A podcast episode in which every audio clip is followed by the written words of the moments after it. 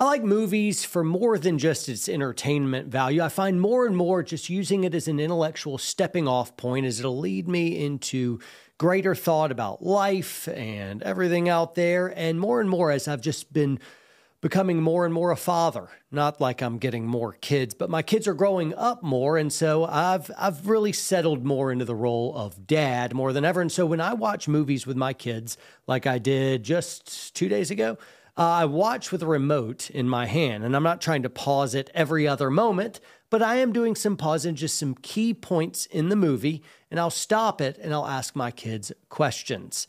Some of them be just be like cartoon movies. I'm like, hey boys, what is this movie about? What is it? Re- what's really going on here? So, for instance, one such movie was the movie Hoosiers, and it's about uh, Gene Hackman, who played the villain in Superman. Remember him? yes. Correct. He was a great Lex Luthor, by the way. He is a coach who has been in college ball. He took an exodus for a long time. Then he gets into high school ball and he's rejected by this town. And he's coaching a basketball to ultimately go through and win a state championship, which was unthinkable for them. And so I'm asking my boys, kind of as the movie has just wrapped up or is about to, I'm like, boys, what is this movie about? Because the temptation is to be like, oh, about kids who win a basketball tournament. And really, it's not. It's really a movie about second chances. That's what it's about. It's about second chances. It's about moral courage uh, being greater than that of chasing an accolade. And so, what the movie pretends to be about isn't necessarily what the movie is about. And sometimes it's just not incredibly obvious as we're interpreting a movie in front of us, or we're really interpreting what our lives are really about. You could see what you do from nine to five and year over year, and you see a lot of the obvious things but what is really the anthem of your life and what are you really supposed to extract from that? What are the moral nuggets? What are the big things that ultimately mattered? If you were narrating a movie of your own life, what would you say the obvious plot was, but then the deeper, more important plot? Maybe your story would be a success story, maybe it would be a failure. Now, the story that we just watched was a movie, old movie from I think the 1980s. It's called The Mission. Have you seen this? I have not seen that movie. It was with Robert De Niro. You've never seen Robert De Niro look so young. And I can't uh, even imagine a young looking Robert De Niro actually. That doesn't exist. That's incredible. And so he's a slave trader in South America. He is trying to capture Indians, bring them into slavery. And at the same time, there's this Jesuit order, some priests that are going down, and they're doing something completely different. They're hiking up waterfalls and treacherous stuff. Uh, breaking brush through Amazon to be able to get to these tribes and give them the gospel. They've already lost one priest to martyrdom as they tied him to a cross, sent him down river, and killed him. And then the next priest, I'm like, well, I'm going to go try too, which is nuts that some of these missionaries love people enough to be able to do that. And so you saw the yeah. worst of humanity, slave traders, and then the best of humanity, risking life to give a message which you know it's probably your own death sentence to work to get to them, and then you get murdered for them. And so he's going up to do that. And so it ends up coming to this really neat sequence where there's a bit of a face off. And I don't want to give away too much of the move. No, I'll go ahead and give away. You've had 50 years to watch this film. So, spoiler alerts. Spoil. You know what? Let here. Prepare yourself for the spoiler alert. Though you've been slacking off for 50 years, uh, we'll play our title package and get into it. Here we go.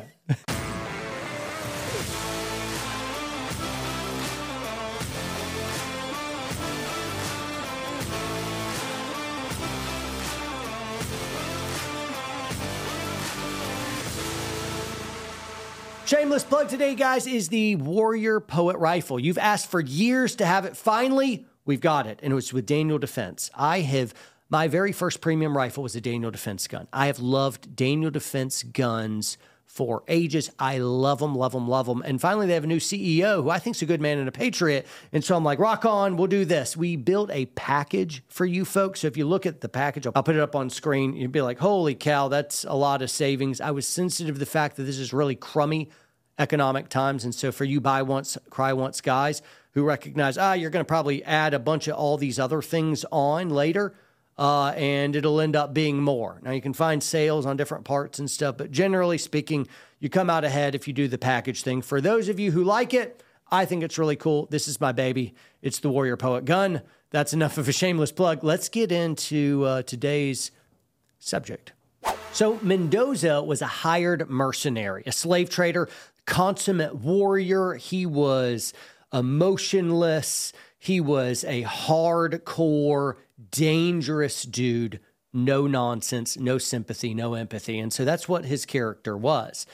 And he ended up getting in a lover's quarrel. Uh, his brother had kind of stolen the affections of the girl he liked.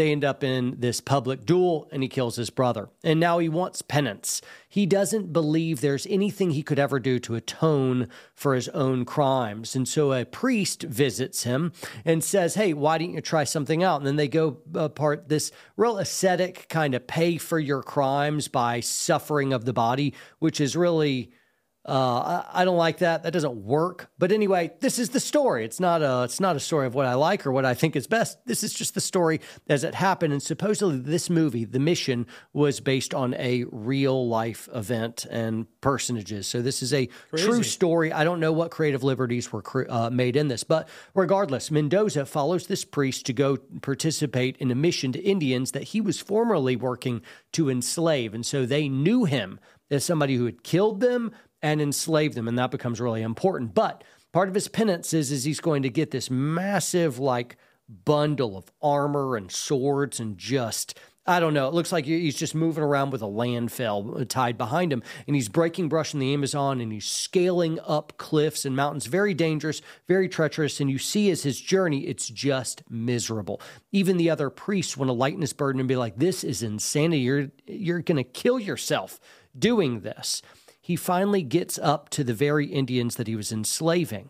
They recognize him. They see him all just muddied and beat up and exhausted, and they run up with a knife as if to slay him. Because they recognize him. And instead, they relent, cut the burden off of him, pushes it off a cliff, and he just breaks down and weeps because he had been forgiven, uh, even when he couldn't forgive himself. And this is where he had his uh, moment where he met the forgiveness of Jesus. And so he would convert to Christianity there and he'd become a Jesuit priest, which is that's wild. That's a, a, a really very Pauline. It's there was an yeah. ancient guy a couple thousand years ago, Saul, who hunted down Christians and killed him until one day he had a dramatic conversion as well, and then he became one of them. So same kind of story. And carrying the burden was very reminiscent of John Bunyan's famous work in the 1500s, Pilgrim's Progress, carrying his burden. And so, anyway, real kind of cool stuff that happened there in the 1700s. This this story, the historical events happened in the 1700s, and so what should have been his execution ended up being his rebirth from certain death. And so pretty cool. Now he becomes a priest, and for a while that goes well until politics come over. Of there's uh, power and land struggles between the Portuguese and the Spanish government, and then there's the South American tribes that have been ministered to by the Jesuit priests, and they've been lifted up out of the darkness of savagery as these Native Americans are practicing the same stuff that the white man is is called of like, hey, you brought in slave labor. I'm like, no, the, these folks were enslaving each other for presumably millennia before. They were murdering each other. They were lawless. They were chaotic. They were child sacrifice. They were doing all the same stuff that other people across the ocean were doing. Uh, but anyway, the white men came in. They preached gospel. Some of them had this lust for power and this lust for money. And then they did awful slavery things, and others you saw with the Jesuits in this case, they built them up structures and they taught them how to be self sufficient and they brought them a moral code and giving them Bible, and many converted, and their lives became wildly better really, really good. And they became a peaceful and loving people over the years of this very successful mission happening in South America. However, because of politics happening across oceans and without belaboring the point, because I want to kind of get to this stuff uh, faster, there was a struggle over what would happen to this mission. Would it fall into Portuguese hand, in which case all the Indians needed to get out of this mission uh, and abandon the mission, which had become their home for years? Now, politics come in, and without getting too belabored down into the details, the Indians are going to have to move out of this mission. They left the jungles, they've moved into this mission that was sponsored there, and they've built a life. They've built homes there, and now they're being ejected from that mission. And some of the forces that be is, well, if if some of the politics lay out one way, slavery becomes a legalized thing and they're all going to become human slaves. Or they're left alone. But if that happens, there's going to be a fracturing within the church, and the Jesuit order will probably become extinct, in which case, awful stuff around the world is going to be happening as repercussions for that and other missions all over the place close as well. It's just a classic crappy situation. No matter what you do it's bad. It's just a matter do you want bad locally or globally or it's just tough. It's tough. The more you know the more you realize of like there is no great solution in that. So the movie comes to this ultimate climax the natives are told to get out of the mission and if they stay this foreign government's going to come in and forcibly eject them. The Indians are saying, hey, we're not going anywhere. And half of them say, we're going to stay and fight. And the others say, we're not leaving, but we're not going to fight. Mm. And so you see a fracturing of the missionaries to that area. Mm. Some of the priests, the monks, uh, they're saying, no, this is wrong. We're going to stay and defend. And they pick up arms and start training them and building up defenses so that they're going to fight it out.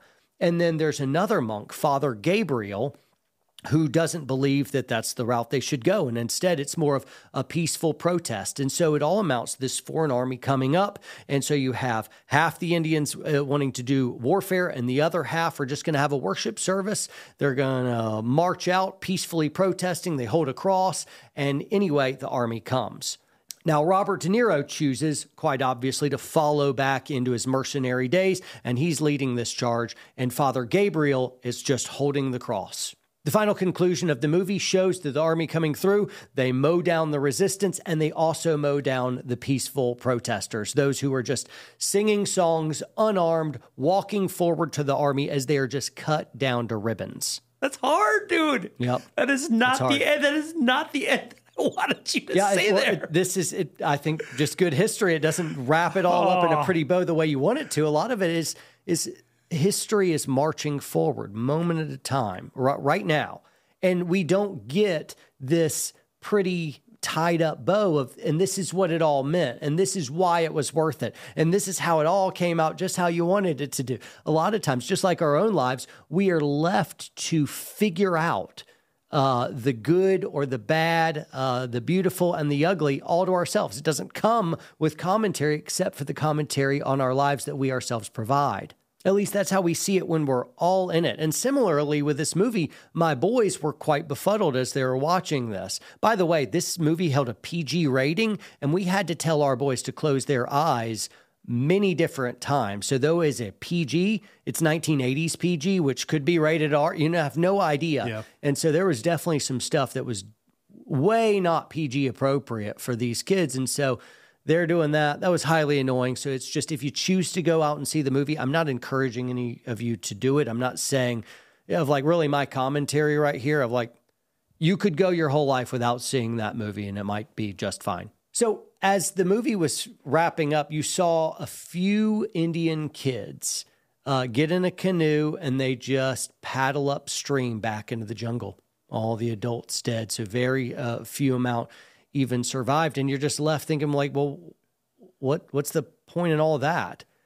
And then you saw Robert De Niro's figure. He, he goes by Mendoza he is yeah. just riddled up with bullets and he's dying. And as he's dying, through the smoke and the chaos of warfare, he sees Father Gabriel marching with the cross and a bunch of Indians who are just getting shot up and they keep advancing forward peacefully uh, toward the Portuguese um, uh, soldiers that are killing them.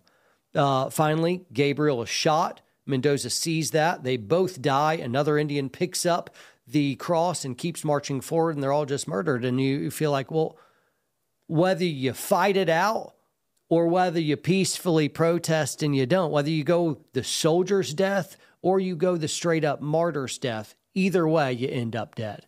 So, so what do you do? Oh. What, what, and what's the better thing to do? Of like, uh, what, what, yeah. what would you do, Benjamin? I mean, I um, Are you joining Men- Team Mendoza or Team Gabriel? I, th- I think that that that that my my gut says that I, I I want to be someone that stands in the gap between somebody's insanity and innocence.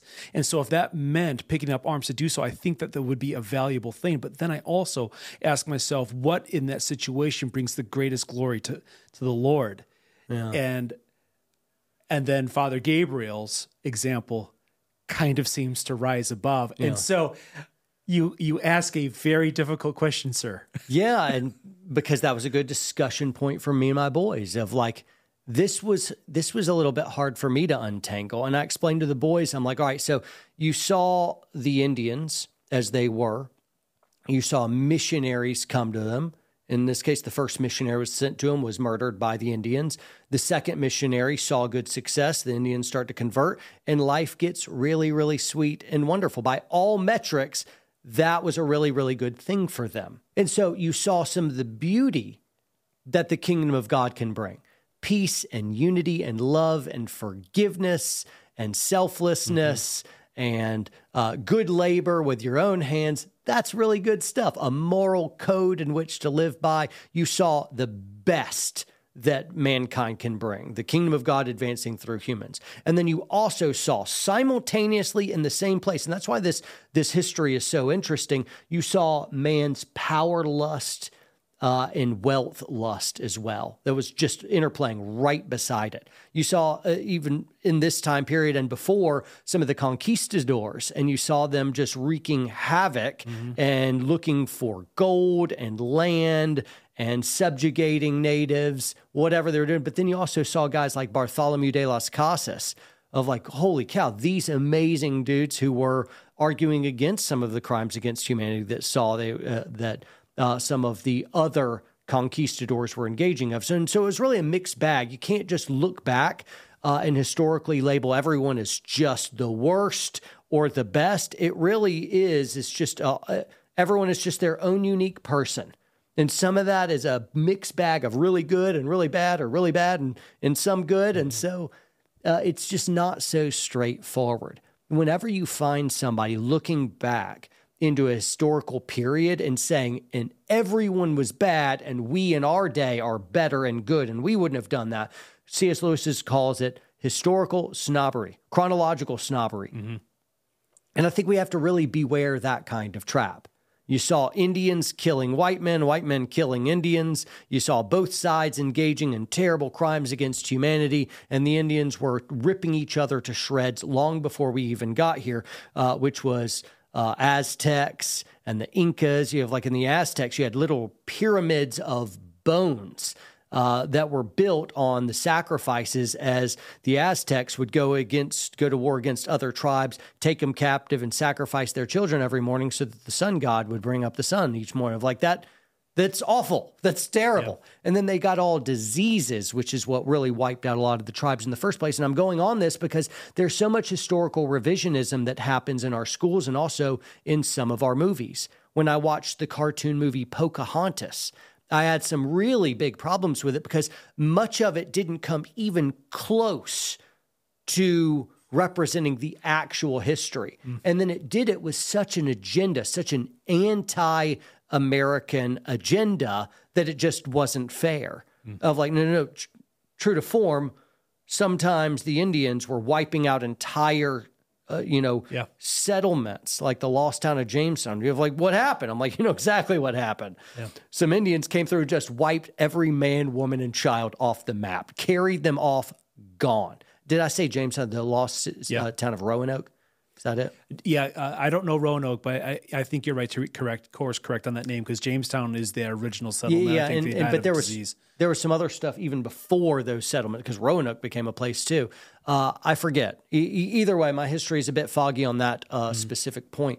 But um, regardless, sometimes the Indians were doing terrible things, and we are doing Yeah. terrible things, and so it, it, as soon as you're like trying to prop one identity group up by completely denigrating all of the other identity group uh, to being all bad all the time, uh, now you're playing historical revisionistic games with political aims of a current Marxism. That's what's happening. It's it's only the ignorant folks, uh, only the uh, intellectually unsophisticated that make lots of claims and have no footnotes. Those are the people doing that. And we want to steer clear of that, obviously. And so when I'm watching Pocahontas, I'm like, this is terrible. And then it's also getting into paganism and spirit worship. And you look at the Christian ideal of religion and this straw man, terrible, awful kind of thing. But the religion uh, that would lead to really cannibalism and all these other Is the one that they're propping up. The- that's the beautiful one, Yeah. and Pocahontas is speaking to the spirit trees, and it's all beautiful. And I was going to mention right now, John, that you seem to know Pocahontas way better than me, and I, I am not ashamed of that. Yeah, be careful. be careful what movies your kids watch.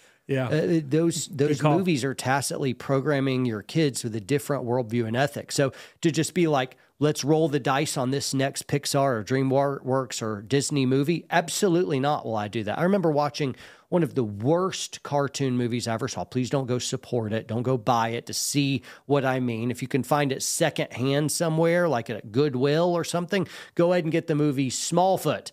Uh, just it was a terrible it was it was not even tacit. It was a flagrant, outright attack on uh, any different any kind of family structure, any belief in a greater power like a god, uh, and it showed that uh, parents are all stupid and can't be trusted, and kids really have to shepherd them along. It was just an outright attack on.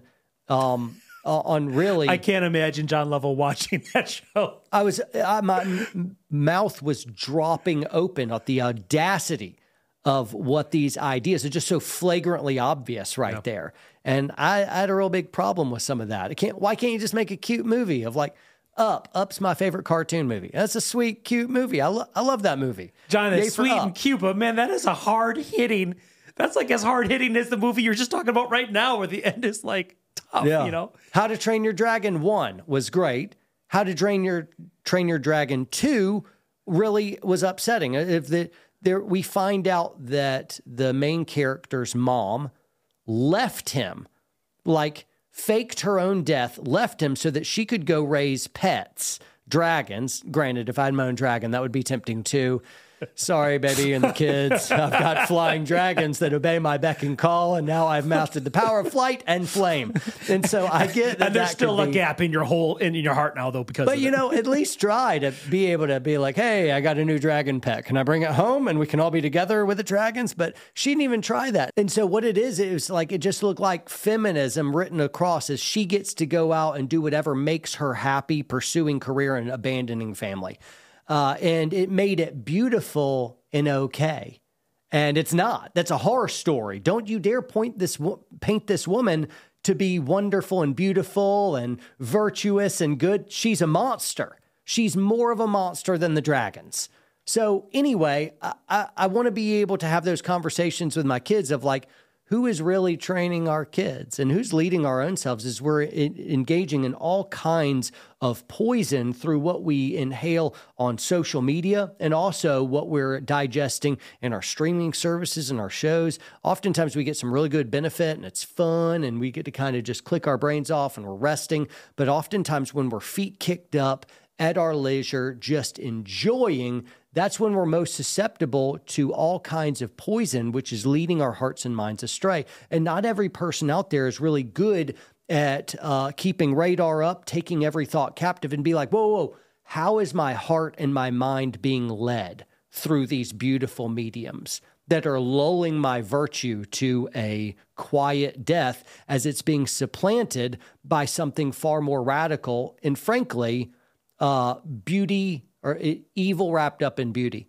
And I'm like, I'm not okay with that. Of course, it's attractive, uh, but man, you got to be really beware. And so, um, this movie, uh, sorry, we need to return back to the mission. Yeah, I got off on these tirades, but the, the the whole big idea is is our philosophers today uh, don't speak like the philosophers of the past. Philosophers are really who leads the ideology of our culture. Today, they're billionaires and special interest groups, and they have a philosophy. They're leading through politics, they're leading through big tech, they're leading through the silver screen as well.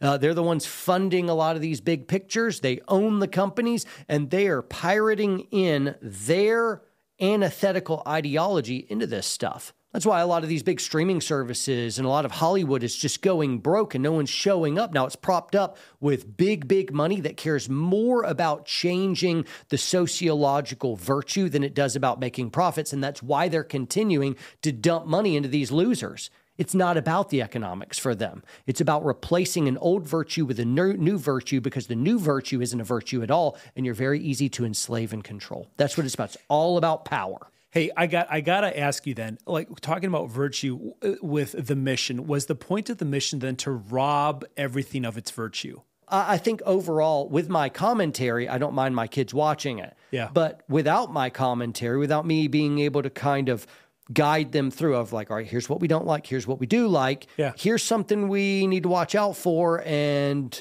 anyway. and I mean, the movie sounds like it ends in a nihilistic point. There was one point where, like, an archbishop uh, looked at the natives and said, "Well, it may have been better that we had never come at all." Um, and I'm like, "Well," uh, and then at the It's end, an archbishop, with the- a holy man, who's saying that archbishop. archbishop that's right. I'm kind of like, well, this man should represent uh, that life on this planet is just a stopping by on your way to eternity, and all that matters on this fallen rock is to make sure you get eternity right. Hmm. So how that that's a really, really cynical thing for a holy man to be saying right there. wicked secular humanistic thing for a holy man to say. And it just immediately betrays his worldview isn't holy at all. It's humanistic. And so they wrote him in as humanistic, which I didn't like at all. And then when you see the little kids sailing off by themselves to restart the way that they had been for ages before, it kind of answers the question of, yeah, it would have been better. But of like, well, if if a lot of those adults who were slaughtered end up going to heaven, well, none of them would have thought that looking back. But we don't get that. The movie doesn't get that Right. uh, at the end. You're just left with what was. This kind of stuff, though, it happens historically. Ben, I want to know: Would you side with Mendoza? Would you fend off, protect, you know, by strength of arms this tribe, or would you? Father Gabriel, would you just hold the cross and peacefully protest?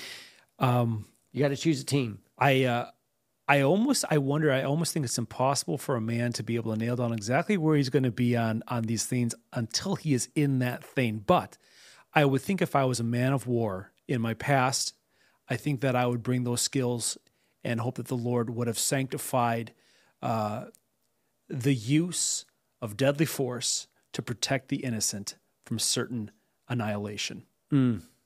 And um, but the other thing I wonder, because just war theory kind of, I think of just war theory in this as well, because I think that that just war theory would posit that that if if your victory is sure, then that then that is a just case for war, and if you if it is a lost cause, just war theory would say that it is not a just war. Got it. And so, because I would I would put myself also in the just war camp as well. Got it. Um, I believe in just war theory, and and just my top down view of it right now. I think that it would be a struggle for me to fit if the Portuguese uh, uh, assaulting army had me on every level. Right.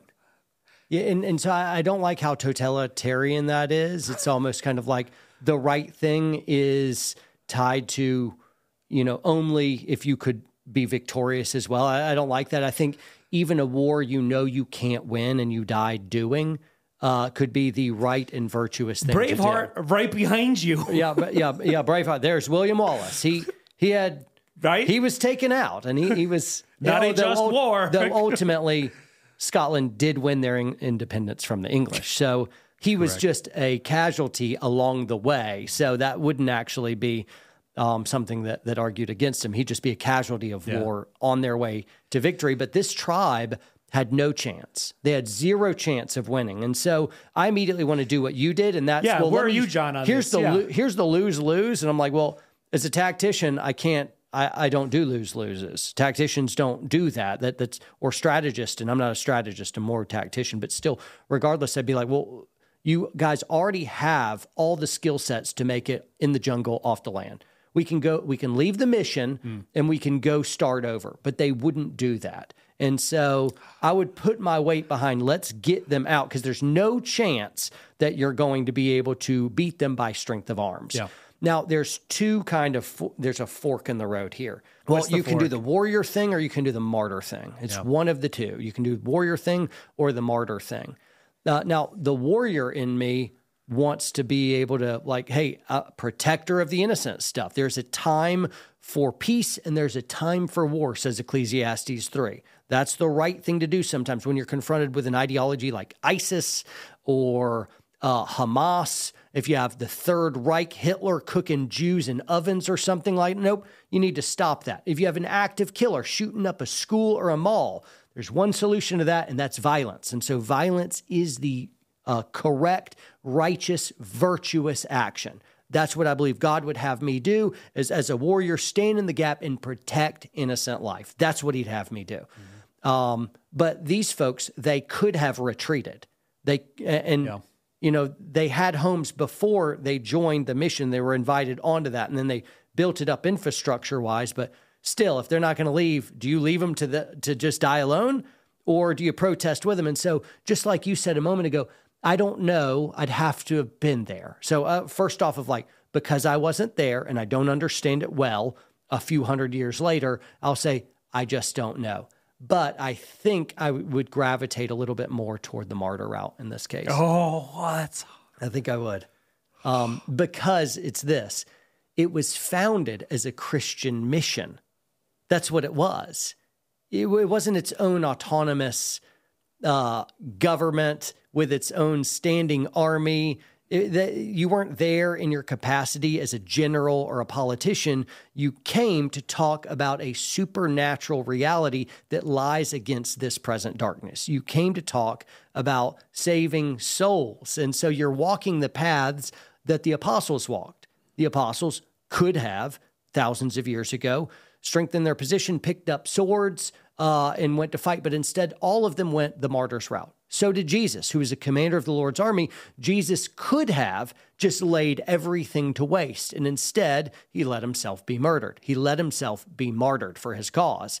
And so it is similar in that. I think about something very close to this is uh, this was more Central America, it may have been South America, but there's the story of the 1900s missionary Jim Elliot Jim yeah. Elliot, uh, a real likable guy who's part of the Cambridge Seven, or maybe right under theirs in the early 1900s. And he went to go do missions. They reached a tribe that had never been uh, reached before. Uh, they had a gun. They refused to use it when the tribe came in because he said they were not, their souls were not ready uh, to meet with God. And so they refused that. They took the pacifistic route, and every single one of them was killed. And someone could say, aha, see, you should have gone Mendoza's route. You should have fought and protected. I'm like, yeah, but hold on. The story's not over. Elisabeth Elliot, his wife, and some others went back to the tribe. They converted to Christianity, and that whole tribe was dramatically changed from all the terrible stuff that that tribe had been enslaved to. Uh, just demonic evil was was what they were. They were thrust into darkness. Uh, and so that entire tribe was delivered. Uh, and and so yeah, yeah they were. Uh, it's like well, Elizabeth, which was greater? I, if if if the soldier comes in, maybe you're able to stack some bodies and defend yourself. But no tribe is ever going to be changed forever in a supernatural and unthinkable way, so that all of their generations as well have a hope and a future uh, in this life and more importantly, the next. You know, and so, in that way, and then all of a sudden you're mm-hmm. looking in of, well, what is accomplished by the martyrs, not just in a Christian context, but you could think of it in even in a civil rights, even in a governmental, practical way. Martin Luther King Jr. was killed. He was assassinated. He was murdered, right? And someone would say, well, he should have worn armor. He should have been strapped and he could have been able to defend himself. I'm like, yeah, but it's through his personal sacrifice that the civil rights movement uh, opening up could allow equal treatment of blacks in, in that day. And so, like, that was a really big deal. Look at the fruit of this man's sacrifice. So don't say one wasn't more effectual. Mm-hmm. Uh, of like which which thing because I don't know the rest of the story, but these Portuguese soldiers that came through and steamrolled this tribe, uh, which one of these responses is going to uh, have a bigger impact on the Portuguese soldiers? Is it the soldiers that fought and lost? Or is it the oh, innocents holding yes, a cross as you mowed them down? You know, matter of fact, Elisabeth Elliot, I think part of the, her story as well with the tribes when she goes back is the tribe members that had executed her husband and friends. Yeah, felt the guilt yeah. of what they had done, yep. and it was that guilt uh, you mentioned forgiveness. Yeah, they converted, on. repented, and became good men. Oh, John, this is such a hard word. They they, Because they became good men. Fighting men feel that they can fight their their way out of everything. Yeah. Um, but that ultimately ends up being a human power. Um, if God is true, and I believe He is, there is Yeah. a greater power. Oh, that's seen perfectly in it- our weakness. It's an interesting conversation in our day as well because of like you you I have these two things. I have a sword. Uh, you know, I've I have a gun. I have force. I have violence, and then I have a cross. Uh, I have the martyr. I have the sacrifice. I have the which one of these paths? And I think one is it's well, who are you and what are you called to? Uh, and then it comes down to the nuance of the actual events, which path you're supposed to walk. Uh, but I think warriors would dismiss the martyr route as weak and passive. But if you look at the actual fruits that come after each of their sacrifice, because both sacrifices, I see that the uh, a, a battle may be changed by the soldier, but the world is changed by the martyr. John, can I ask you a question? Is not a soldier who die, or is someone who fights in arms uh, also a martyr? No, Uh, no. If if if if the person picks up a sword, now they're a combatant. They're a soldier. No, you're dying the soldier's death. ah, So it's I have the option of violence, and I'm choosing to let you do violence and and kill uh, me. That's a, that's a very interesting hands distinction. off. So be- mm. that is what makes you a martyr. because I would Uh, have thought that a soldier under the banner of Christ fighting for a cause would still be called a martyr, but I see. Nope. what Now you're a soldier for Christ. You're not a martyr for Christ. Yeah, you can win in battle for the Lord or lose in battle for the Lord in, in you know in strength of What a arm. So- curious distinction, because in Islam, of course, their fighters are are called martyrs. You know, so w- w- under their banner of uh, religion, their fighters are also called martyrs. Where in Christendom, that you would make a distinction. That is actually very interesting to me. Yeah, and so their sixth pillar of Islam would be holy war. And some Muslims will interpret this more metaphorically. It's an internal struggle against Right, I've wrongdoing. heard that. And Yep. others will say, no, kill the infidel and separate his head from his body. And they see one crusade that happened early in the seventh century. And that one crusade is going on to this day all around the world. Uh, and it's against everyone that is not a Muslim. Hmm. And so the idea is is kill the infidel by any means possible, uh, destroy them, and Allah will be pleased with you. Yeah. Uh, and so that that's the idea. It and it's And there's really no parallel in Christendom for that. Uh, is is what I'm hearing you say then as well. There's really no way for a Christian to claim uh, Christianity while spreading the beliefs of Christ with the sword. That Uh, I mean, well, so the sword is not how you spread Christianity, uh, and that's not whatever really spread it. Now, there's some moments in history where that happens, and people who don't really know uh, history would love to just say of like, nope, the church went through and did that. No, no, that's not true. There were moments where this happened. I believe it was Theodosius, and when he became emperor around 380 or so, he would march people into the water at sword point to baptize them. Hmm. There's moments like that, but if like no, Rome went Christian because of the beauty of the gospel. What was happening is, is they were literally butchering Christians by the tens of thousands under uh, the maniacal rules of guys like Decius and Diocletian and Aurelian and Valerian and Titus and Nero and holy cow, there's massive amounts of persecutions where they're just butchering Christians like cattle. And what happened is, is the Christians died in such epic uh, martyr ways, like they're singing hymns while you skin them alive, that kind of stuff of like uh, pregnant women and little girls are, are, are refuse to recant even when you torture them and kill them. And so Rome had no compass for that. They are people who subdued the world and they saw something different about the faith of the Christians that they never saw anywhere else. And the, as fast as they killed them, other people would convert, not by force, but by beauty. It was force that tried to stop Christianity, uh, but it couldn't. And it just spread like wildfire until Rome itself became converted. Uh, and so the tack was different. Now it's not you. Oh, you can't kill Christianity by force. So what we'll try to do is kill it through corruption, and that would be the story of the next millennia. And that's let's see how the church does with power and money, and that pa- that tact worked much better. Oh. This that is deep stuff. Worked me- much better. is deep stuff. You would have, but it, but it is incorrect Yeah. uh, to say that Christianity has spread primarily through a sword. No, a sword is how you protect the innocent from death. But that the sword has never been the Christian's evangelical weapon. They- They're not converting people with a sword. Now, Islam does that, but it's not to convert them. It's like, well, convert or die. You have that option. Uh, but really, they just kill you and then breed you out. That's how the whole Middle East, which was Christian, became Muslim. It wasn't because the beauty of Muslim ideals is through reproduction and forced conversion.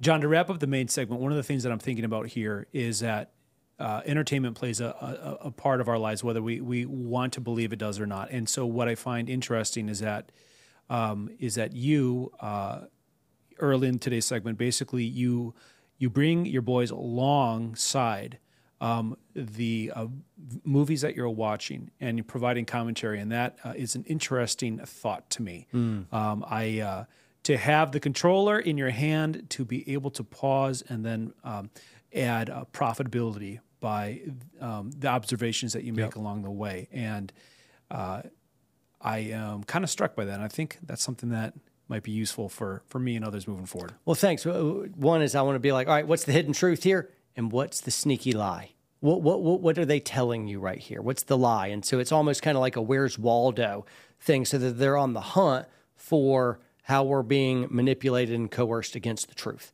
And so we're always building this bulwark uh, against antithetical values. And so that's how we're safeguarding our kids, and we're not hiding them from the world. We're preparing them for the world. This is basic training and AIT and jump school and all that stuff up until you launch as a as a young man.